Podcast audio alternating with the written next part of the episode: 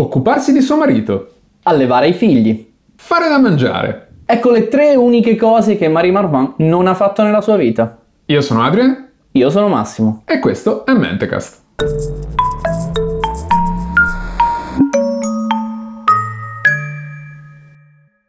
Oggi puntata sui generis, se vuoi, perché questa storia è veramente diversa dalle altre. Non parliamo di una storia unica, lineare e facile da seguire, no, parliamo di una serie ininterrotta di successi in campi totalmente diversi.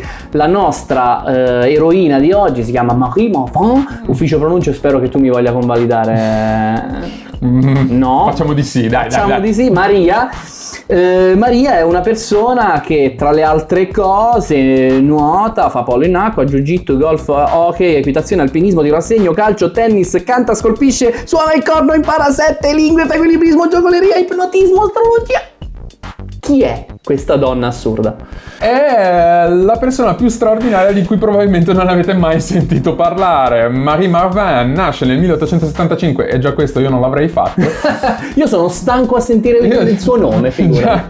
Già, già nascere donna nel milleottocentosettantacinque, secondo me non avrei preso no, questa decisione. Basta, basta. Suo padre la inizia allo sport già all'età di cinque anni e è in grado di nuotare la distanza di cinque chilometri. Nel milleottocentonovanta, a quindici anni, percorre la distanza circa di quindici chilometri eh, in andata e ritorno in canoa da Nossi fino a Koblenz in Germania, ma poi torna brevemente a fare un exploit nel nuoto nel, nel nuoto nel millenovecentosei. Che exploit è? Si tratta della Senna per il lungo, non eh, non è traversa, e l'acqua non è che è esattamente un caldino brodino, no, no lei si fa a nuoto tutta la Senna per il lungo, attraversando tutta Parigi, cosa che chiaramente le dà rilevanza mediatica, e visto che lei aveva questo costume rosso ben visibile, prende uno dei suoi primi soprannomi, che è l'Anfibio Rosso, che non è un bellissimo soprannome, però vabbè. Oh, ci dirò, io a me mi chiamano in modi molto peggiori, soprattutto nel traffico.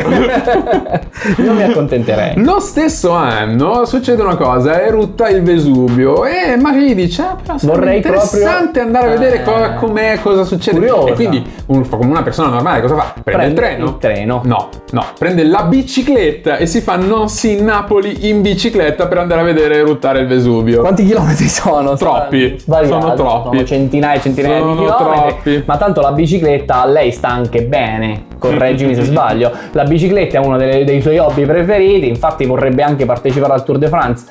Non si può, il Tour de France è una competizione riservata al sesso maschile, e quindi lei lo fa lo stesso, nel, nel senso che si mette in coda ai corridori e fa lo stesso tragitto con lo stesso parte mezzo. dopo parte dopo ma eh, a parte dopo ma chi se ne frega, nel senso, invece no, non chi se ne frega, perché su centodieci partecipanti ce ne sono solo trentasei che finiscono tutte le tappe, e indovinate chi c'è tra questi trentasei? Marie Marvingt. Quindi stiamo parlando più della più del poco più del trenta per cento delle persone sopravvivono al Tour de France. Una è l'unica femmina, quindi avevano detto di sì. E questo era il millenovecentotto, ma nel millenovecentosette lei partecipa a una gara di tiro e si distingue in questa gara di tiro. Tiro a segno col pistolone, eh, ricordiamo. Eh sì, sì, col fucile forse. Pistolone e fucile. Ah, ok, d'accordo. Ed è una delle prime donne a ricevere per mano del ministro della guerra in persona la decorazione di primo tiratore. Non, non serviva. Delirio.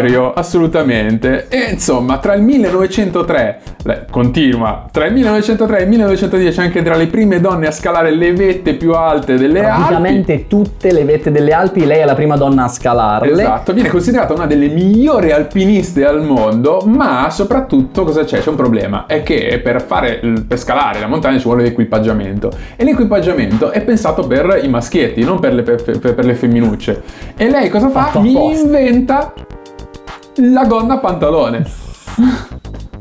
Grande, grande, perché eh, cioè, eh, comunque eh, unisce l'utilità dei pantaloni con la bruttezza totale della gonna pantalone, è un genio. Esatto, che è un, comunque un indumento che verrà utilizzato no, vero, da tante eh. altre donne nello sport. Ma tutt'oggi, nel senso, si continua a utilizzare. Nel millenovecentodieci, in virtù, sempre nel millenovecentodieci, in virtù del fatto che ha diciassette record mondiali all'attivo in diverse discipline, tra cui il bob, ricordiamo. Tra cui il bob, il bob, le viene assegnata la medaglia dell'Accademia dello Sport per le sue performance in, quali, in tutti gli sport. In tutti gli sport. In tutti gli sport. Stavo per chiederti quali sport. No, non in tutti, tutti. In tutti. Tutti. D'altronde non tutti. Puoi fare quarantasette medaglie d'oro. Dove lo trovi tutto questo? No, no, no, no. no. Allora, nel tempo libero, perché questo comunque...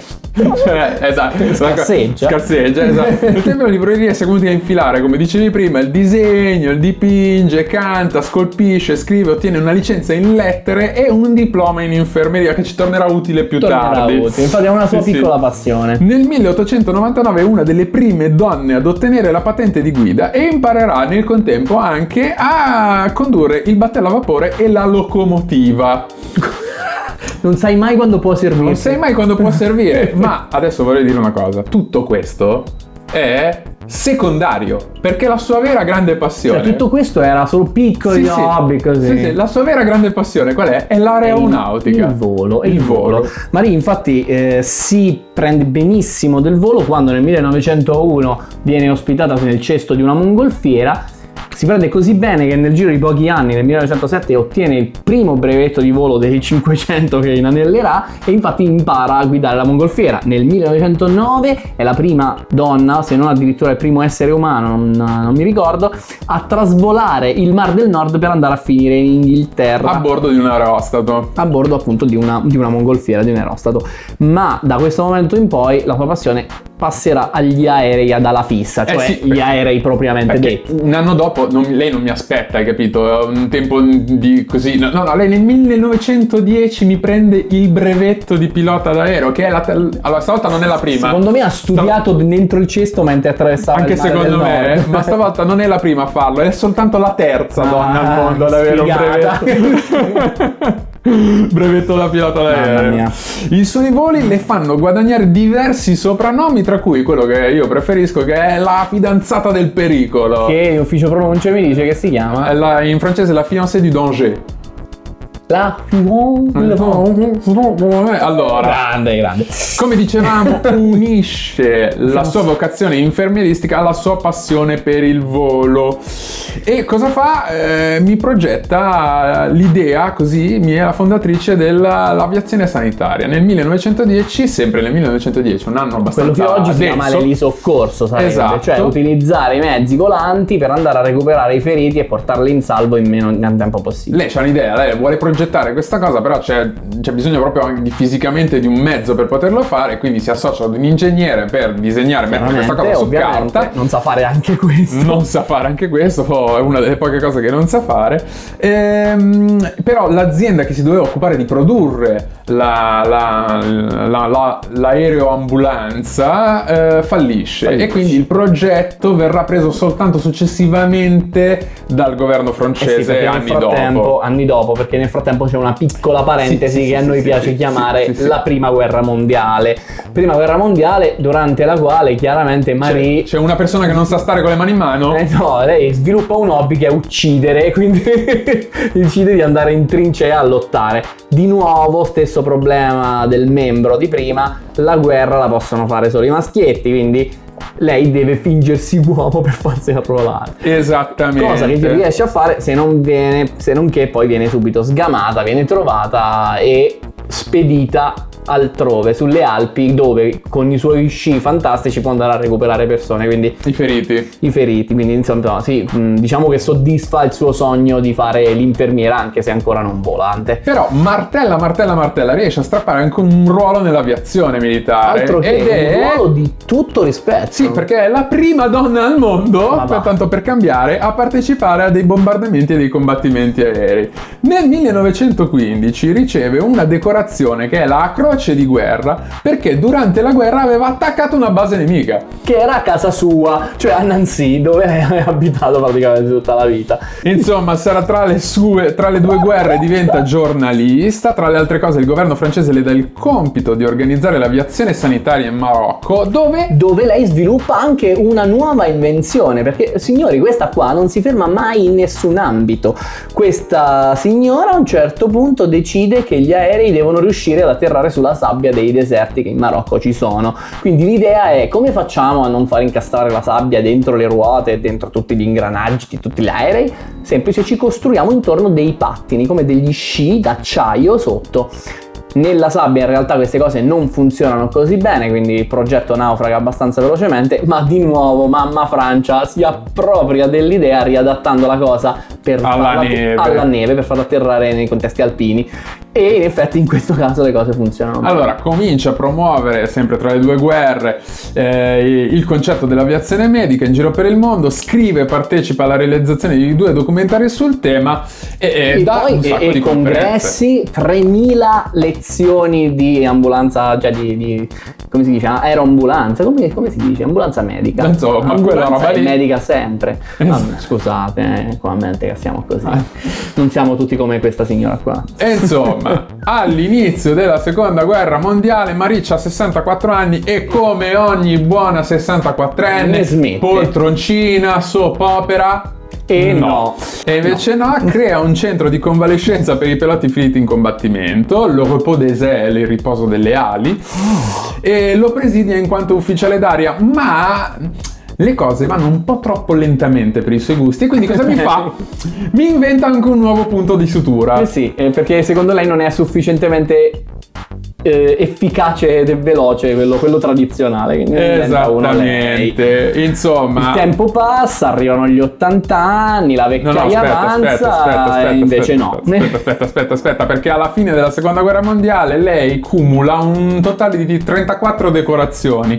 È la donna più decorata di Francia, tra cui ci sarà la Legione d'Onore, la Medaglia della Pace del Marocco, il Cavaliere dell'Ordine della Salute Pubblica, che non sapevo neanche fosse una medaglia, però insomma gliel'hanno data, sai mai che gliene mancasse una nella collezione. Eh, vabbè, nel millenovecentoquarantanove cambia completamente registro e eh, riceve un premio letterario. Così, eh, ci sta. per eh, due dei suoi libri autobiografici, e poi finalmente nel millenovecentocinquantacinque c'ha ottanta anni. Ah, ecco, questo è quello che volevo dire io, avevo precorso i tempi perché mi ero scordato delle sue sessantacinque medaglie. E, no, eh, a ottanta anni riceve un bel regalo da persone che non si aspettava, cioè l'America. Gli U S A gli regalano un viaggio in un caccia a reazione. Oh...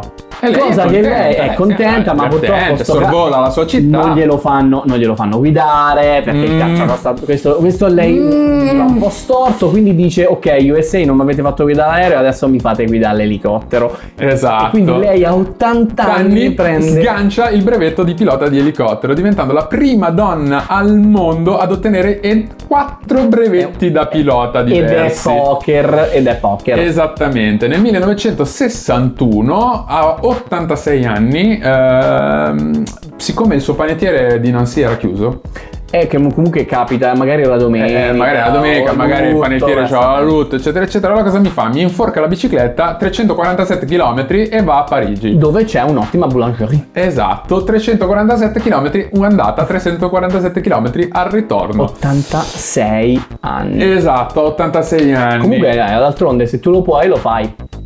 Sì, no, eh, il no. quattordici dicembre del millenovecentosessantatré eh, finalmente ce la siamo levata dalle scatole, oh, non se ne poteva più. Io mi sono stancato. Marie muore e così noi possiamo vivere una vita mediocre, eh, senza sensi di colpa. senza sensi di colpa.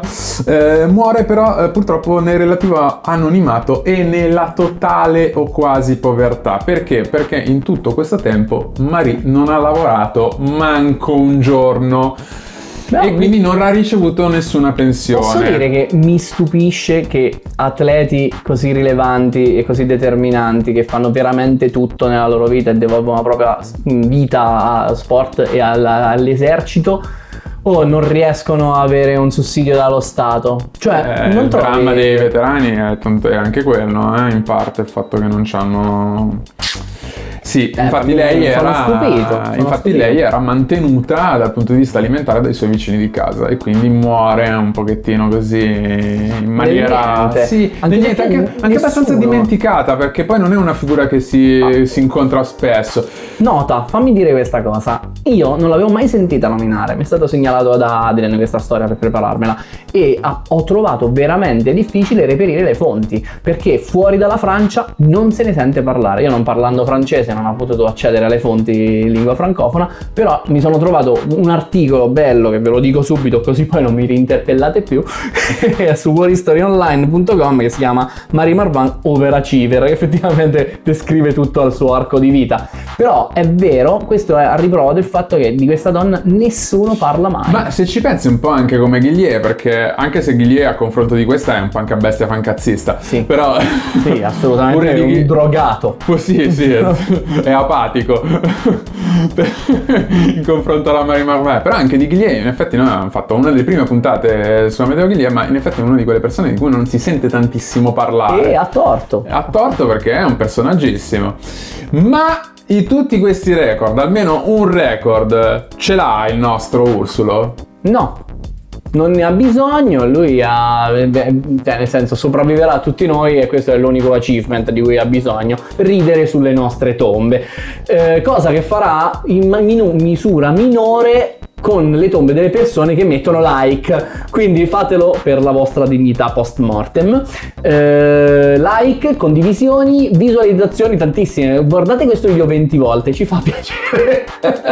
No, siamo su YouTube, Spotify, iTunes e SoundCloud, nonché Facebook, Instagram e Twitter per le comunicazioni, non ve le perdete perché c'è del succo. Allora, fonti, eh, come dicevi tu, l'articolo su War History Online, poi c'è research gate punto net, Marie Marvingt and the Development of Aeromedical Evacuation, e poi c'è il libro Marie Marvingt, Fiancée of Danger, of Danger di Rosalie Meggio, che è eh, liberamente consultabile, non mi ricordo dove, ma ho messo il link in descrizione, dove ci sono tante altre fonti che però purtroppo effettivamente sono tante in lingua francese, tranne una su Sport Illustrated e una su Grantland che sono in inglese. Però andate a verificare. Io adesso chiuderei la puntata anche qui perché non ho da fare niente, a differenza di Marvin, Marvin Marvin non ho da fare nulla. Come direbbe Mirabella, ne hai facoltà.